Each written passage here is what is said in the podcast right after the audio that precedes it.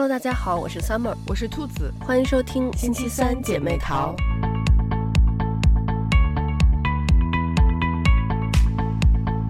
这周我们来聊最近大热的一部港剧《新闻女王》。嗯，我觉得这部剧它因为是呃 TVB 的剧嘛，然后又讲的是新闻这个行业的事情，我感觉就是在你的舒适圈里，你应该很了解这个这些，而且很有很多想说的。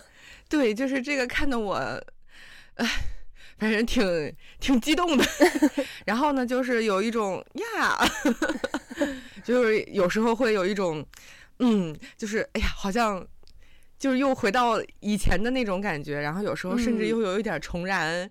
又想就回去做媒体的 感觉，就是反正看着还挺燃的，就嗯。对，我觉得这部剧就是因为其实我之前没有怎么看过港剧，就是你跟我说的时候，我我想说，哎，我好像只看过一两部港剧吧，所以对港剧不是很熟悉。但是，嗯，这部剧我看完之后，我就感觉港剧真的还是挺好看的，因为它里面的人物我觉得都特别的饱满，就是他，就这部剧，我觉得他自己都在吐槽，这个是全员恶人嘛，就是不像。我感觉像现在咱们的国剧，其实里面人物就，其实咱们上期也有说过，都太完美了，反而是感觉嗯不是很真实。我觉得真实的人性就 是像这个，呃，新闻女王里面，就是人可能有好的一面，也有坏的一面。然后他有的时候可能你表面上觉得他是一个呃在权斗啊心狠手辣的人，实际上你不知道他内心可能想保护的是一种就是特别柔软的那种东西。然后就感觉这部剧真的是，嗯，看的跌宕起伏，嗯、而且那个反转也特别多。对，没错。而且就是，呃，新闻女王大结局的时候，就是我看那个新闻，TVB 也迎来了史上就是史无前例的一次大裁员，因为因为这个剧出来的时候，就有很多人说，他这个剧其实。呃，就是是在影射 TVB 自己的山头文化，嗯，然后所以就是这个剧结束的时候，然后呢，嗯，TVB 就是大裁员，而且因为正好是曾志伟回到 TVB，就是他的他有一个他回到 TVB 之后第一个口号就是说要整治山头文化，然后所以就就是感觉这个电视剧拍的结尾，然后和 TVB 这个现实。就就有一些不知道为什么啊，感觉有一些呼应的，我感觉就很魔幻现实的感觉。嗯，是这部剧，我看到很多人其实拿它和前一段时间的那个《以爱为营》嗯会做一个对比，嗯、因为《以爱为营》讲的也是这个记者嘛，嗯，但是《以爱为营》就是受到了大家的群嘲。对，我都没有看这个剧，对我也没有看，然后但就看到好多那种吐槽的那个影片，就。以爱为营那个，他虽然我感觉现在其实很多剧他想讲这种呃女性题材或者什么大女主，但实际上他还是就是以这个这个女生你要傍到一个呃这个什么大款，傍到一个这个有钱的人呃叫什么霸道总裁，然后那个来来帮你，并且他那里头就没有讲他业务。实力怎么怎么优秀，然后完全就是他去采访那个人，也想的是怎么去嗯撩一下那个人呀，然后什么的，并不是以他的实力来说话。但是这个新闻女王，我听说其实最开始这部剧根本就没有考虑有这个男主的这个角色，就想全部都是女性。嗯，然后后来好像是因为那个嗯，他们就想找另外一个女主，可能是呃，好像是要拍。香港版的《黑暗荣耀》，然后没有办法来，所以才找的马国明，所以才有了这个男生。但是男生在剧里，就是男一和女一并不是 couple 的关系，嗯、反而是竞争的关系。这里面感觉，呃，他们说对女性最恶毒的一句话，就是那个前几集有一个女生，她就是专业能力不是特别好嘛，然后那个人就吐槽她说：“你找一个人嫁了算了。”就在。咱们的那个剧里头都是感觉想终极目标就是找一个好的男人嫁了，然后这里面就是你这个人业务能力不行，你就找一个男人嫁了吧。嗯，对，就是这一次《新闻女王》里面有很多京剧也是最近在网上就是被大家频频贴图，然后放出来的。嗯，对。然后其实我觉得这部剧里面，呃，刚才我们说感觉到他人物特别饱满，他有好，就是每一个人物他都是有好的一面，有坏的一面，然后我们感觉到非常真实。然后另外它里面的那些事件，其实我觉得也很真实。就是现实生活中，我最近看到很多，就是都能想到《新闻女王》里头的这些剧情。你像。前不久就是周慧敏呃去世这个事情嘛，呃，跟这个新闻女王里面那个嗯首富那个去世那个事件，对，没错，就是，而且真的很巧，就是都在这几天，对，然后发生的都是上了热搜，然后就正好跟新闻女王里面其实就是讲的事情是非常非常类似的。嗯，你像他那个就是先这个消息。呃，出来了，就可能有吹哨人，然后那个他们媒体接到了这个消息，然后发出来，但是可能官方还没有发，然后所以就又辟谣，但是第二天最后又发出来这个消息。其实，在这件事情上面，我还是挺同意，呃，George 就剧里头那个 George 说的那句话，就是，呃，宣布一个人死亡的权利，我觉得是医生，就媒体，其实我觉得是。没有权利去在官方的声明发布之前去去说这个事情的。嗯，对，因为就是嗯，行话不是也说吗？只有医院才可以宣告嗯、呃、一个人的死亡。对，因为我觉得如果呃媒体都是这样的话，嗯，就会出来很多这种，就是就像我们看那些。八卦小报为了报一些劲爆的新闻，然后就不择手段，所以我觉得媒体还是要保持它的一些底线在的。对，没错。你像我刚好今天给我儿子呃辅导一个他他做那个练习册，然后呢，它里面就是就说呃要区分这个 fact 和 opinion，就是事实和观点。嗯，然后他就是有一篇文章。然后呢，他就是说这个是一个 report，他说 report 里面全部都是 fact，然后他就是这篇文章完了，然后他下一道题就是让你去找出把所有里头的 fact 给找出来，然后写出来，最后发现每一句都是 fact，所以就让我想到了，就是他这个 report 就相当于一个新闻报道嘛。嗯，然后报道等于是你你需要的全部都是这个 fact，都是事实，而不需要你的 opinion。我觉得其实新闻在报道新闻的时候，我们就是呃，可能 opinion 是可以是，比如说后面呃有一些评论评论员或者是一些呃其他的专家可以去说一些 opinion，但是我觉得去嗯，比如说作为主播去报道这个事实，或者是记者，我们只需要 fact。嗯，对。没错，就是，嗯、呃，大家都是知道，就是新闻，我们说要讲求的是，呃，客观的报道，嗯，然后要公平公正嘛，嗯、就是不带偏颇的，所以通常，嗯、呃，写写新闻稿，我们都是说，就是就是你只是陈述事实，就不要加那些。可能会带有你个人感情色彩的，比如说形容词或者一些表述，嗯，就只是客观的去陈述这个这个事情本身。嗯，但是同时，其实我们也看到了，新闻它虽然是全部讲的是事实，可是其实新闻也是可以带风向的，就是他想让你看到什么东西，他其实是可以选择的。虽然只是说他选择出来这东西，他肯定说的是事实，但是呢。哦，我就最近看到那个呃，一个资深的媒体人陈文茜，她参加一档节目的时候，她就在最后说了一句话，说新闻百分之八十都是假的，就一下让我想到了这个新闻女王这里面，她其实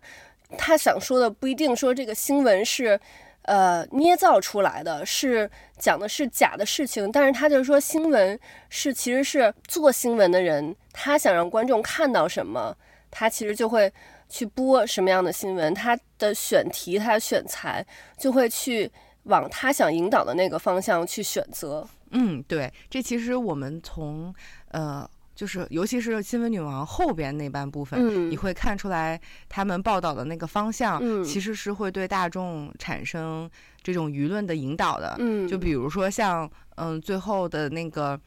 呃，爸爸和女儿番茄妹妹那、嗯、那一集，那就是说你的新闻选择怎么去报道，就其实是会影响大众对于这个人物的评判，大家会觉得他是好还是坏。对，然后就包括就是我忽然想到大结局的时候，就是曼姐在那个。呃，访谈里面其实有讲，就是他不是每一期的每一期的开头都会有一句话，对，然后最后那一期的那个话是善权含义，巧传真实。嗯，然后他当时一开始写的时候，片头写的是这句话是鲁迅说的，然后到最后结尾的时候，曼姐说鲁迅根本就没有说过这句话，嗯，这个是麦肯广告公司的广告标语，嗯，所以就其实也是说说明了这句，就是说如果。如果你没有去就是分辨或者是思考或者去溯源，嗯，你其实是不太能知道它到底是真还是假。嗯，所以其实我觉得他也是想在告诉大家，就是要去呃求真，不要去盲信盲从。就是你要就对待就是新闻，尤其是咱们现在因为自媒体非常的发达，我们每天其实。会收到无数的碎片的信息，但它究竟是真的还是假的，其实是需要就是我们花一些时间去判断的，而不是说就是他给到我们的就一定都是真的。嗯，对，其实就看到那个情节的时候，我也是立马想到了，就咱们经常看的这种短视频，它都非常快，根本。给咱们就是来不及时间去思考这个事情是真是假，但是呢，你去刷它，它进入到你脑子里了，就会在你脑子里留下一个印象，你就会理所当然的觉得它可能是真的。然后，但是就是这部剧里经常说的，你要去做那个 fact check，你要去，其实是要去看它是不是真假的。所以这个就是新闻行业，我觉得和现在的自媒体这些呃短视频的一个区别，就是新闻。你真的是做新闻的人，你要去后面去查他这个事情到底他的真相是什么，他的这些呃，他到底是怎么回事儿，然后写出来的报道是要让大家知道这个事情的来龙去脉，然后前因后果是怎么回事儿的。其实现在我发现有很多网上，呃，有一些就是标题党，有一些新闻标题写得很耸动，然后进去一看，首先。并不是这么回事儿，可能跟标题不是很相关。然后另外就是进去一看，这个事情到底是怎么回事儿？看完整篇文章，我们都不知道到底是怎么回事儿。就是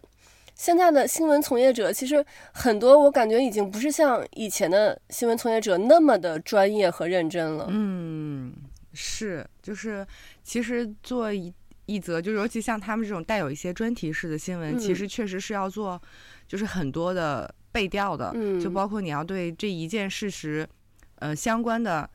背景知识，包括呃之前是不是有发生过类似的情况，然后是怎么样解决的，就是其实你就会看他们每次都会说，就是问让他们组的人要去查相关的这些信息什么的，嗯，然后我就觉得这其实其实是很花时间的，尤其是像他们中间有就把那个提词器关掉了，那就完全是要靠你自己。平时日常的这种知识储备，嗯，这其实我觉得还是就直播真的非常非常考验一个主播的这种，呃，他的知识储备，还有他这种临场应变的能力。嗯、对，对，你看到这个，我就想到，就刚刚我说陈文茜参加那期节目，她、嗯、当时是其中一个嘉宾嘛，然后另外一个嘉宾是陈凤欣，她陈凤欣是我特别喜欢的一个，嗯、呃。算是一个时事评论评论员这种的，然后他平常也是讲的非常有深度，然后知识储备也很够，就是跟其他的那些名嘴比起来，他已经可以碾压别人的那种类型了，但是。那天跟陈文茜两个人都是同样作为嘉宾，然后他们就聊到美国跟其他国家签的那个贸易协定，然后陈文茜就突然问说：“凤馨，你记得美国跟新加坡签贸易协定是哪年是什么时候吗？”然后陈凤馨就是当时就可以听出他语气里的慌张，说：“哦，我我我我不知道。”然后陈文茜就说出了哪年哪月，然后他后面又背出了美国和其他的国家，比如日本、韩国、马来西亚签订都是哪年哪月，就。我就 感觉一下又是那个，呃，剧情照进现实，就像里面的那个曼姐，她就可以，就提词器已经可能被人动手脚关掉了，然后但她还是可以说出来这些背景的知识，然后陈凤新是当时我感觉就像，其实，在别人的口中都已经是凤馨姐，就已也已经是比较资深的级别了。嗯，但是在陈文茜面前，就一下又变成了。好像一个小女孩的感觉。然后就像那个这个剧里面，比如说，嗯、呃，曼姐在她后来她那个前辈，我有点忘了。叫什么名字了，华姐回来的时候，然后，呃，对，华姐，然后华姐就是还是把曼姐。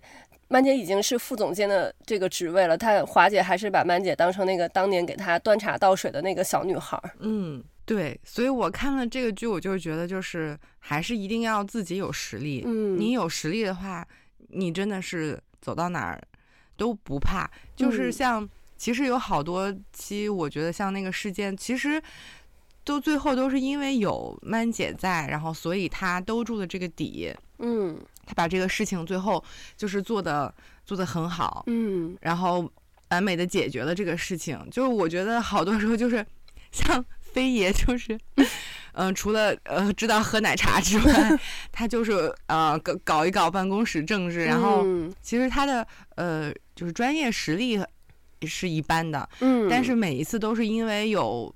就是他把这个锅甩出来，就是他为了 就比如制衡某一方，然后他甩了一个锅出来，但最后都是让曼姐接住了这个锅，然后把这个事情，而且很很顺利的解决了，然后又还达到了当时的这种播出的收视的高峰。所以说，其实真的就是就还是有实力嘛，因为曼姐她搞得定，她有这个实力能做，所以最后都还是很好的。我觉得这也是为什么就是。曼姐这个人物这么受欢迎的一个、嗯、一个方面哈，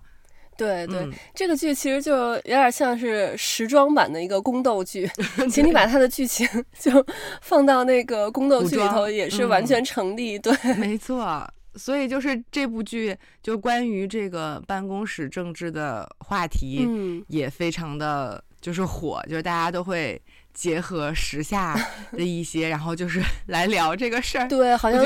最近有几则新闻也是，就跟这部剧的剧情也很像。对，就是前天吧，应该是前天上的热搜。嗯，呃、一个就是嗯，董宇辉和东方甄选的这个事儿，嗯，还有一个就是呃，董明珠和孟雨桐的事儿。就是而且董宇辉等于和孟雨桐他们俩就双双上热搜了。嗯，都是这种。嗯，领导和下属，然后又涉及到一些这种呃企业政治文化的，所以我就看完之后觉得说，哎呀，就是《新闻女王》这个剧播的还挺有现实意义的。对，虽然它就是夸大了一些一些一些地方哈，因为是电视剧嘛，嗯、但是其实你你结合这两个新闻来看，你还是。就是能看到他其实讲的东西还是，嗯，挺挺有现实意义的。对对对对，我觉得有董宇辉跟那个东方甄选这个，真的就是很像这个剧里头，呃，他可能公司的高层不希望其中一个人做大做强，嗯，就因为这个人他做大做强了，他就有他有资本去拿捏住就是公司高层了，嗯，所以他就是希望。多有其他一些人能牵制他，然后并且就是打，就是呃削弱一下这个人的势力。嗯，那不就是曼姐吗？对啊，对，而且董宇辉他现在连高层都不是，他只是一个头部的主播。嗯，然后就是因为我也看了一下那个，嗯、呃，那个 CEO 小孙的视频，就是道歉的视频和嗯俞敏洪道歉的视频，就是。就是这个事情，我觉得有有一点不太，我觉得做的不太好的地方就是，本身，嗯，东方甄选就是会火，它其实是因为大家喜欢董宇辉，就其实是因为董宇辉个人的这种，嗯、呃，学识和魅力，他吸收来了很多的粉丝，然后粉丝也是因为喜欢董宇辉才会选择。在东方甄选买东西，嗯，因为我就觉得，就是有很多博主，我觉得说的很对，就是同样的东西，其实，嗯，如果是是你要比价格的话，我也可以去别的直播间买。那我为什么在你们东方甄选买？嗯、其实就是因为我愿意为董宇辉这个人买单，所以他本身其实火起来是有粉丝的这个因素在里面的。嗯、然后，然后呢，他们现在反反过来去，嗯，就是去怪粉丝。就是说，虽然虽然就是说，我们咱俩上上一期有聊，我们其实不太支持有一些不好的这种饭圈文化，但是在、嗯、在董宇辉他们这个事情身上上，确实是因为嗯粉丝的力量，他们才起来的，所以他现在反过来去去直接的在道歉中公开的去指责嗯饭圈文化，把这些事情都归结到饭圈文化上，我觉得这就是在甩锅，就是因为很明显，我觉得大家都能看出来。就是不希望，嗯、呃，一家独大嘛，觉得说整个公司只仰赖于一个主播，嗯、觉得会有很大的风险。就是说，作为高层考虑可以理解，但是我觉得你用这种的手法去去做这样的事情，就是显得非常的。不明智、不大气，就觉得我觉得管理层能做出这样的抉择，我就觉得这个公司，呃，很难长期的走下去。不太聪明的样子。对啊，就是你既然不能容纳一个一个就是头部的主播，你竟然会觉得他要威胁到你，嗯、然后我就因为我其实是呃没有完整的看过东方甄甄选的直播，就是我基本上都是在小视频上，嗯、就是刷到他的小视频，然后。嗯所以我当时昨天看，就是有一批是那有一期是，嗯，倪萍去他们的那个直播间，然后当时就是小孙跟嗯、呃、董宇辉都在，然后然后倪萍就跟那个小孙说说，哎呀，我要批评你一下，他说他说你你应该高兴才对，说你培养了一个这么优秀的这么好的一个主播，一个你的员工，他说你应该高兴啊，然后我就觉得就是倪萍其实说的。很对啊，就是你应该欣喜你，你手底下有一个这样的人，嗯、然后就是你如果真的觉得说仰赖他一个人风险太大，那你可以再去想别的办法，或者说，嗯，当然，我觉得像董宇辉，包括像李佳琦这样头部的人物，其实是很很难，就是说培养出来的，就他需要有就是天时地利人和才能出来这么一个人，嗯、因为你看。就是薇娅离开了之后，其实也没有再出来第二个薇娅了。嗯，所以说这个事情就是我觉得还是挺，就是不是说嗯想培养就培养，因为他们也想带新人，但是好像也没有特别特别特别好的，所以就是我觉得他们可以在这个事情上。再深耕一下，对，我我有看到，就是董宇辉他的那个粉丝数是将近有千万，然后他们公司新推出的其他就是呃主推的三个主播粉丝数大概就是在一百一两百万这样，所以其实差距还是很大的。嗯，对，所以我觉得其实他们可以再去想想办法，怎么样去去推和带其他的主播。嗯嗯，就这一点上，其实我觉得。嗯，李佳琦直播间他们做的还不错，就是有有具有可以参考和借鉴的地方，所以我觉得就是说，其实就是东方甄选更多的应该想说，从他们的内部怎么样去去优化和就是升级他们的这个主播群体，嗯，然后但是他就是去搞这种办公室政治，尤其还放到了网络上，我觉得现在这个时代大家应该很清楚。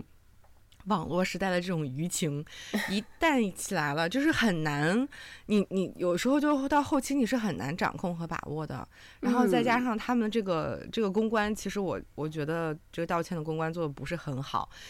尤其小孙跟俞敏洪一对比，你你俞敏洪你还能感觉到他其实是比较就是是嗯是在和你对谈和你交流说话的。那个小孙。表情在开会，很明显，一看就是在看稿啊，他就是在照着稿子念，嗯、就是他没有没有和你那种情感上的交流，他也没有没有看镜头，嗯，然后但是俞敏洪相对来说好一些，他就是那种呃对着镜头是感觉在跟你说话、跟你交流的那种方式，嗯，所以就是我就觉得这个小孙他 作为一个企业的 CEO，还是有必要再加强一下自己 在管理和公关这个方面的能力，就是我觉得。如果想要企业走得长远一点，嗯，就是我觉得领导应该有有，就是更更包容的心和更更宽广的胸怀和更长远的这种眼光，因为就是真的董宇辉这样的人是可遇而不可求的，就你你肯定你说你真的是把他打掉了，你会再有第二个董宇辉吗？我觉得很难。就像曼姐走了之后，就肯定不可能再有。曼姐这样的人物啦。就这个东西真的是，就是很可遇不可求的，很很难说在很快就能再出现一个一模一样的人。嗯，对，我觉得就是东方甄选，他们可能把自己想的太重要了，他们觉得大家来是因为他们的这个平台，但实际上大家来看他们的直播，其实大部分是因为这个主播的原因。对，没错，就是主播的这个个人魅力其实是非常重要的。那那有的人他就是没有这种观众缘，那那你怎么你怎么办呢？对，就这个确实对。嗯而且像他们，其实就像你刚才说的，他呃想要摆脱这种就是被头部主播制约的这个情况，它其实是要培养新的主播，嗯、但是培养新的主播是要用这种老带新的方法，然后把新的这个培养起来了之后，你再逐步的，就是可能去呃呃减少这个头部主播原来的这个他的这个呃可能直播的时数呀或者什么。嗯、你像就刚才你说李佳琦那里面。嗯像那个旺旺，我就觉得就带的还挺好的，因为，嗯、呃，李佳琦直播其实我有，因为这边有时差嘛，国内的这些直播我都没有看过太多，嗯、但是旺旺我就很有印象，就是我觉得李佳琦跟他就是把他带出来带的挺成功的，但是像东方甄选这个，我感觉就是就是有点对董宇辉就说的不好听，有点卸磨杀驴的感觉，但是你这个 你这新的驴还没准备好呢，这个老的驴也还在旺壮年呢。还没还没怎么着呢，就把人家就想把人家赶走，我觉得实在是他们可能对自己的信心太强了。对，而且就是就是确实我也觉得，你在这个直播的谈论中透露别人的工资，我觉得就是作为一个上司来说，就感觉挺就感觉挺没品的，就有点掉架子。嗯、对，就是一下就会影响路人对东方甄选的一个观感，就是非常的没有。路人缘，对，所以你说说，我们上期也谈到了嘛，现在就是一个粉丝经济的一个情况。嗯，那你看粉丝，你看马上就跑到他们对家的直播间里面去刷了。你说说，这这真的是，你这不就搬起石头砸自己的脚？你说你何苦呢？因为主要就是像这种直播的平台，它的可替代性实在是太强了。因为你平台没有什么自己的，就是呃唯一性，就是不是说有些品只有你们家这个平台有，嗯、而是。就可替代性的这种东西太多了，没错，没错，而且就是也就后来就也有放出来，比如说什么京东啊，还有那个高途都有想挖董宇辉，嗯，你这么一做，那绝对就是给别人家放出了机会，那肯定就是可以去去挖呀，你是现在。比你不觉得董宇辉很重要？别的公司知道董宇辉对于对他们来说有多重要，对吧？我看到有说那个就是高途吧，好像是那个嗯那个老总在做直播的时候，就有点粉丝在说说呀，赶快把董宇辉挖过来。然后他说董宇辉不是用来挖的，是用来爱的。嗯，就是你就看看人家这个，就是嗯一下就有。有没有对比？真的是没有对比就没有伤害，对，就高下立见。你就这个事情就是会弄得自己很很尴尬，很很狼狈。嗯，然后你说你怎么去收场这个事儿？你之后再怎么就是面对董宇辉？就是我觉得小孙可能之后对董宇辉可能心里又又更恨了，因为觉得让他自己下不来台了。但是就是我觉得。就是完全可以没必要这个样子的，嗯，就是本来他其实是可以，嗯，借助董宇辉的个人的力量，让公司就是走得更好，嗯，就像李佳琦，他不仅仅是带出来的旺旺，就是他底下的那些小的助播，嗯，有很多其实大家看了他的直播之后会记住这个助播的名字，嗯，和他的一些嗯就是特色，而且他也会给他们就是个人。也也小视频里面也会带到，嗯，所以我觉得这就是一个就是比较比较好的事情，就是大家并不会因为嗯也记住了这些小助理就忘了李佳琦，嗯，也不会，所以其实是一件挺好的事情，就是我觉得是有参考和借鉴的价值在里面的哈，嗯，就我觉得嗯大可不必就是搞这种这种网络口水战，就真的很 很幼稚，对。而且就是大家都说嘛，就是那个小编，他去说这些，就是上面有人受益，就是小编不可能突然就是出来说这些话。对，我觉得就算第一次哈，假设第一次真的是小编说的，嗯，那应该马上就是这个小编 就。没了呀，对，结果他后来又来了，就说明那确实，我觉得你说这是小编自己的意志，嗯、我觉得 百分之九十九的人可能都不会太相信。对，因为这个事儿其实就是后来董宇辉出来就是说，呃，他就用那种幽默的方式就，就就是说这个事儿啊，为什么那个呃去跟那个小孙呃我们聊过啊，什么喝了喝了多喝了几瓶酒什么之类，其实这个事儿就已经可以过去了。嗯、然后那个那个小孙。CEO，然后又出来澄清，我觉得是把这个事儿就是整个就给就给推上一个一个新的这个，算是一个助燃吧，嗯、把这个事儿就就给燃起来了。对，就是因为因为董宇辉其实是一个很亲民的形象，嗯，但是小孙就是他的架子太大了，嗯，所以我就说他这个公关的，嗯，这个课还是应该去上一上。对，就是你怎么样去跟公众去交流？你你说我来给你开个会，我觉得网友说的很对呀、啊。我来看直播的，谁来看你开会的？我白天开的会还不够多吗？哎，对，哎，那那个董明珠的这个这个事儿，嗯嗯、呃，因为我我没有看到太多，我最近没有怎么看热搜，他这个是是怎么回事呢？嗯，他这个事儿是因为有一个视频放出来了，就是。嗯，董明珠在今年的应届毕业生、嗯、等于有一个大会上，嗯，然后就就发表讲话嘛，嗯，然后他中间就提到了孟雨桐，嗯，然后他就说，嗯，孟雨桐，本来他选他觉得孟雨桐挺勤奋的，嗯，结果没想到呢，孟雨桐来了这儿，只是为了想要借助这个平台自己去当主播，嗯，嗯。其实说到这儿呢，也也也也还行吧，就是能理解他。嗯、但他后面呢，就是说，嗯，后面这个话就是有点激怒大众了。他说的就是说，年轻人不要只为了赚钱，嗯，意思就是说来了格力，你不要就想着要在这儿赚钱，嗯、为了买房买车，嗯，就是意思是，嗯，就是要先吃点苦嘛，嗯、不要只想着赚钱。嗯，然后这个视频的标题呢就被。媒体冠上了说董明珠怒斥孟羽童，你看看，这就是咱们刚才说的，就是 新闻它它给到是你想看，就是它有这种舆论影响的能力。你说用了怒斥这两个字就不一样了，它带有了一种感情色彩在里面。嗯，所以这个视频发出来呢，就非常的火。然后，但这个事儿呢，就惹怒到了大家。就其实我觉得，就跟之前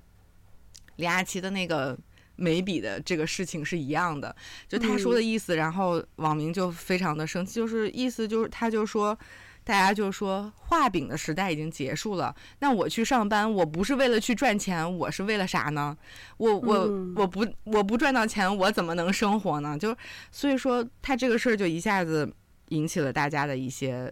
不悦，所以。所以反而让大家给他贴上了资本家的这么一个身份，因为其实你要是客观的来看，其实格力空调的不是，其实格力的这个集团是提供了很多的职位和岗位的，其实是解决了大家这个呃工作的问题，尤其是这几年工作其实大环境很不好，加上他今年还招了这么多应届毕业生，其实是解决了大家就业的问题，但因为他这样的一个。一个言论又让大家给他贴上了资本家的这个嗯标签儿，一你资本家就变成站在了和人民对立的一个太一个角色上，觉得你是来剥削大家的，嗯、所以就说这个事情，我就觉得哎呀，嗯，有点弄巧成拙了，就是就是我真的觉得 这些大领导们在对公众发言的时候。一定要好好的研究一下自己的这个稿子，嗯、这个公关的 公关一定要学一学，就是说话的艺术真的是很重要很重要，尤其是在这种现在这种新媒体的时代，嗯，就是我们这些大老板，嗯，也要拥抱一下新媒体，就是要要知道这些话术啊，知道这些新媒体的语言呀、啊，然后我觉得心理学也是有必要 知道一点的，就是你怎么去跟跟。公众交流怎么去跟大众交流？我觉得是，嗯、呃，领导层一个一个很重要、很很重要的技能。我觉得就是，如果是你看看，他就这么几句话被放到了网上，然后就就一下子上了热搜，而且他反而又给孟羽童带去了很多的粉丝和流量，一下就涨了很多粉。嗯，就是。你就我觉得这两个事情其实就真的结合新闻女王来看，还是很有这种现实意义的哈。因为、嗯、因为董因为董明珠其实嗯，其实其实她没没有必要这么做啊，就可以理解嗯孟羽童的离开对董宇 对董明珠嗯对吧带来了很多的这种不好的影响，嗯、也能看出来他心里确实是非常的不爽。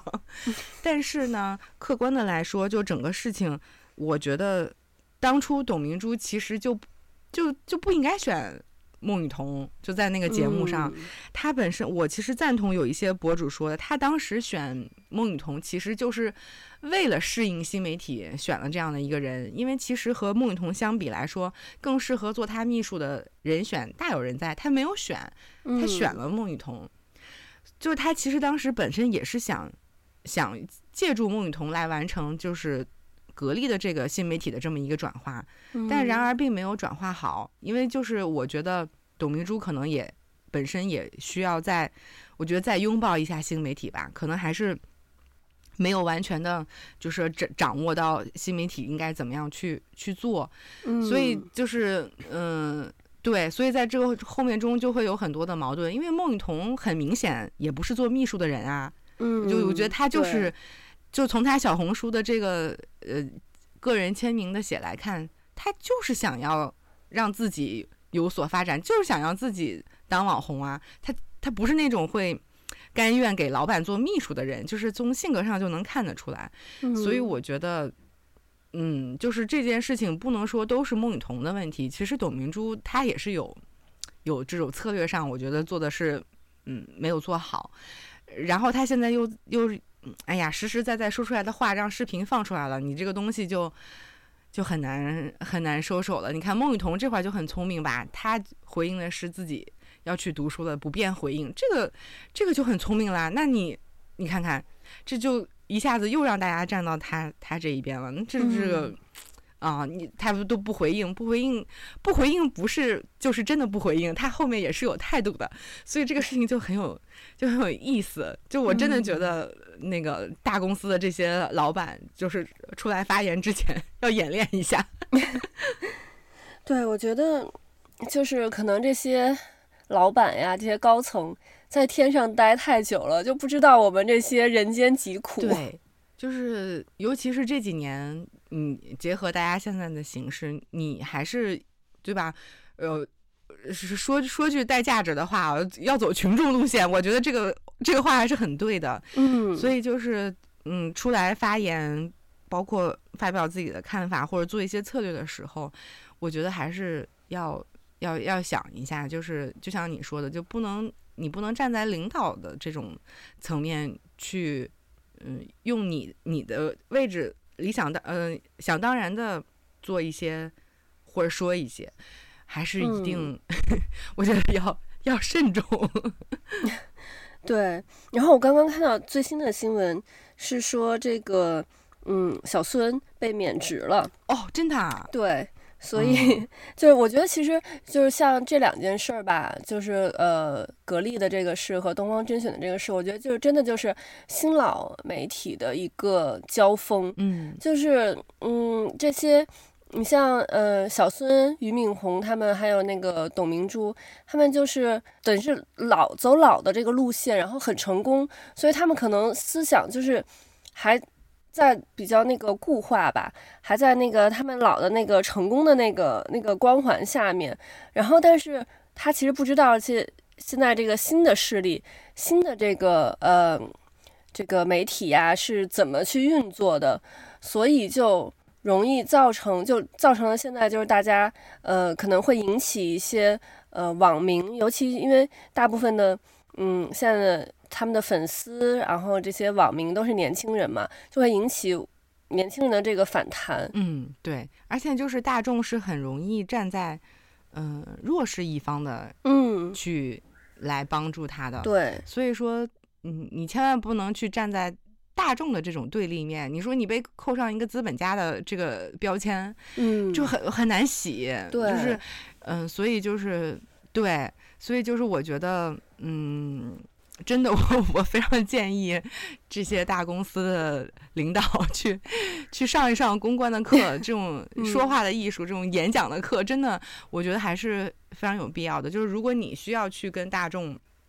面对面的有这种这种交流、这种发言，我我我觉得还是就是一个，我觉得在新媒体时代是是领导人一个很很必备的技能。对，我觉得这个。这个很重要，你就包括在新闻女王里边，你就是看，你就看方太和飞野，嗯、其实他们就是讲话的时候是，嗯，是有一些是有一些艺术在内的哈。嗯、我先不说他们就是办公室政治这个地方，嗯、所以说其实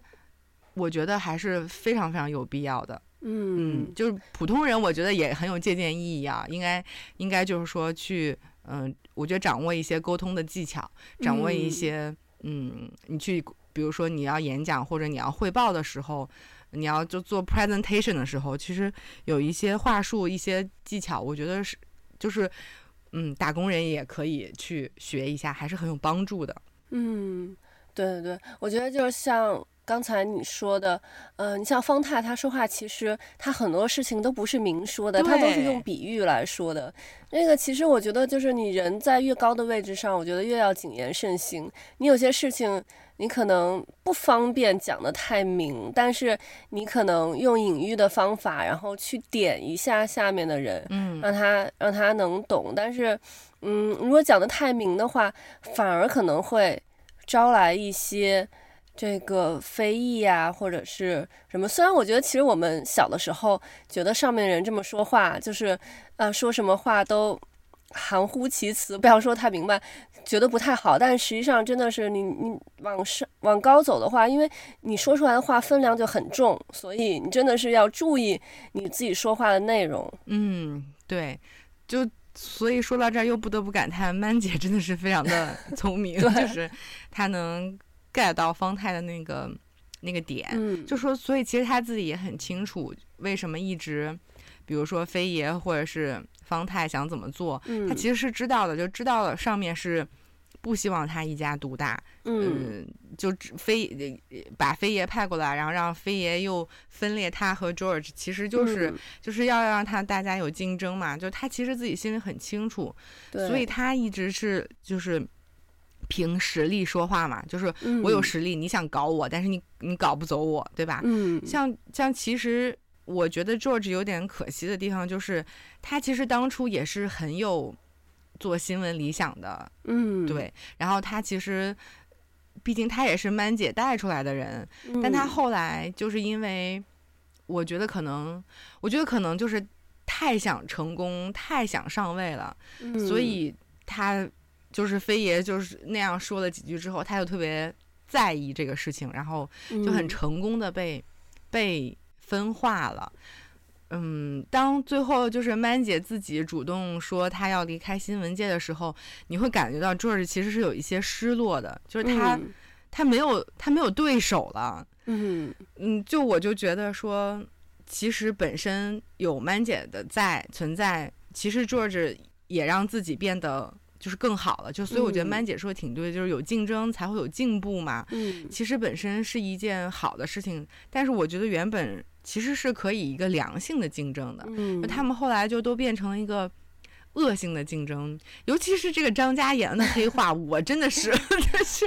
有点不能接受。但是其实我觉得能理解的是，因为也我也是从现实中看到有这样的情况，嗯、就是我觉得权力是真的。很容易让人腐化的，就是你人他，你像张嘉妍，他以前是一个非常正直的人嘛，嗯，但是其实很多时候现实生活中也会有这种他很正直的人，但他发现他没有权利，他保护不了他想保护的那些东西，所以他就想要，那我一定要有了权利之后，我才能去保护我想要保护那些东西，嗯，但是他一旦有了权利之后，他很。很容易就会忘记他的初心了，对，他就会想要一步一步的去掌握更大的权力，所以说真的权力很容易让人腐化，像 George 也是。但我觉得这部剧里，我觉得很好的一点是，其实每个人他都实力是非常坚强的，就很有实力。包括你像许诗晴，他是一个花瓶的角色，但他其实也是很有实力的。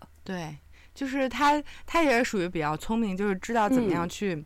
嗯。呃就是运用自己的优势，让自己得到自己想要的。嗯，就是就大家都挺大家都挺聪明的。嗯，嗯，但是哎呀，但是我对张嘉妍，就是我能理解她，因为她觉得她自己要先站到那个位子上，嗯，才能去报道自己想要的新闻。嗯，但是她后来得到那个位置，她但她也做了一些事儿，让我觉得就是观感非常的不好，嗯，就是包括像对那个爸爸，就是，嗯，他他做事做了一些。我觉得是有不好不好的那种舆论导向的新闻，嗯、我就你不能，就像你说的，我觉得他就是忘了初心了。对，他本身的初心就是他想做新闻，嗯、但他后面就是我觉得他为了想要做新闻，就变得有点冷血了。就我觉得这个人有点。有点儿对，就是最后发现最正直的，实际上是他的 前未婚夫。对呀、啊，我就我觉得他前未婚未婚夫人挺好的，就这我真的觉得这个这个人还不错。嗯、对，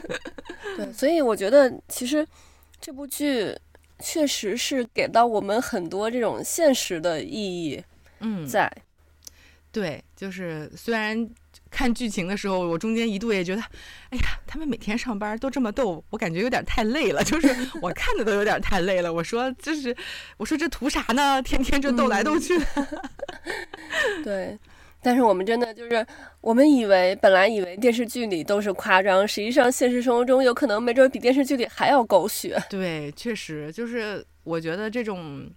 嗯，所谓的办公室政治，其实，在每每家。单位都会有，我觉得因为有人的地方就一定会有这些事儿，嗯、对，就是很很很正常。但是我觉得这个时候就是体现一个领导的领导力了，嗯、就是说如果这个办公室的嗯企业就政治文化不好，或者他这个生态不太和谐，嗯、我觉得一定是这个领导有问题。因为你你看新闻女王也能看出来，就是非爷嘛，他不就是在搞事情嘛？嗯、对。然后呢，就是。对，就是如如果领导，嗯，如果领导不搞事情，我觉得大家其实，嗯，基本上应该来说没有什么太大的问题。嗯，但如果这个领导他动了一些些心思，那这底下的水很快就会被搅浑。嗯，所以我觉得就是真的，嗯，我觉得领导力这件事情很重要。所以就是说，可能不是所有，真的不是所有人都能当好领导的，就可能。业务很强的人也不一定到了领导那个、嗯、那个层面，他就是能很好的管理他他的下属。嗯，所以我觉得这个事儿还是挺有意思的。就是领导力这三个字儿，哎，我觉得就是我看完最近的这些，哎，我觉得很有意思。就是我觉得领导们想要当好一个领导，不是那么简单的，就就真的是要学很多东西，就是还挺考验人的。嗯。对，所以你这个又给咱们节目挖下了一个坑，就是 我们以后可能会谈谈领导力的问题。我们先学那个学，先学习一下子，我就没当过领导，得学习，先提前做好准备。等到当了领导之后，就直接就直接能上。哎呦，不过我真的觉得这这也是一门学问哈，也是一也是一门艺术。嗯，就这个事儿还还挺有意思的。嗯。嗯，尤其是看了这两天的这个热搜，我就觉得，哎呀，这个可能不仅仅是只是把这一个公司本身的业务做好，就这种这种对外的这种公关，可能是在新媒体时代之下，可能很多领导都需要去去考虑的一个问题。嗯，对，所以正好那个小孙。被免职了嘛，所以可以去学一学说话的艺术。我觉得，嗯，是，这还是我觉得这真是值得很多很多公司领导人去去思考的一个事儿。就就千万不要只是去看热闹。嗯，我觉得还是应该从这个事情上再再思考一点什么。嗯，嗯，我觉得你这个说的特别对，就是呃。呼应到了这个剧里头，就是 stay hungry，就是这些领导他们在自己的位置上坐久了，他就以为自己这个位置会坐得很稳，但实际上还是要不断的学习的。嗯，真的真的是要不断学习，尤其是因为现在的时代变化太快了，嗯、然后因为有互现在互联网的存在，然后你看现在又有了 AI，所以说下一步会怎么样变，其实大家可能都不一定能。就是能很好的掌握或者跟上，但是如果你还是想要把你的企业做强做大，想要想要在这个当中还是能停留下来，那你一定要让自己学习能能跟得上这个时代，才能不被抛弃。所以其实这不仅仅是嗯对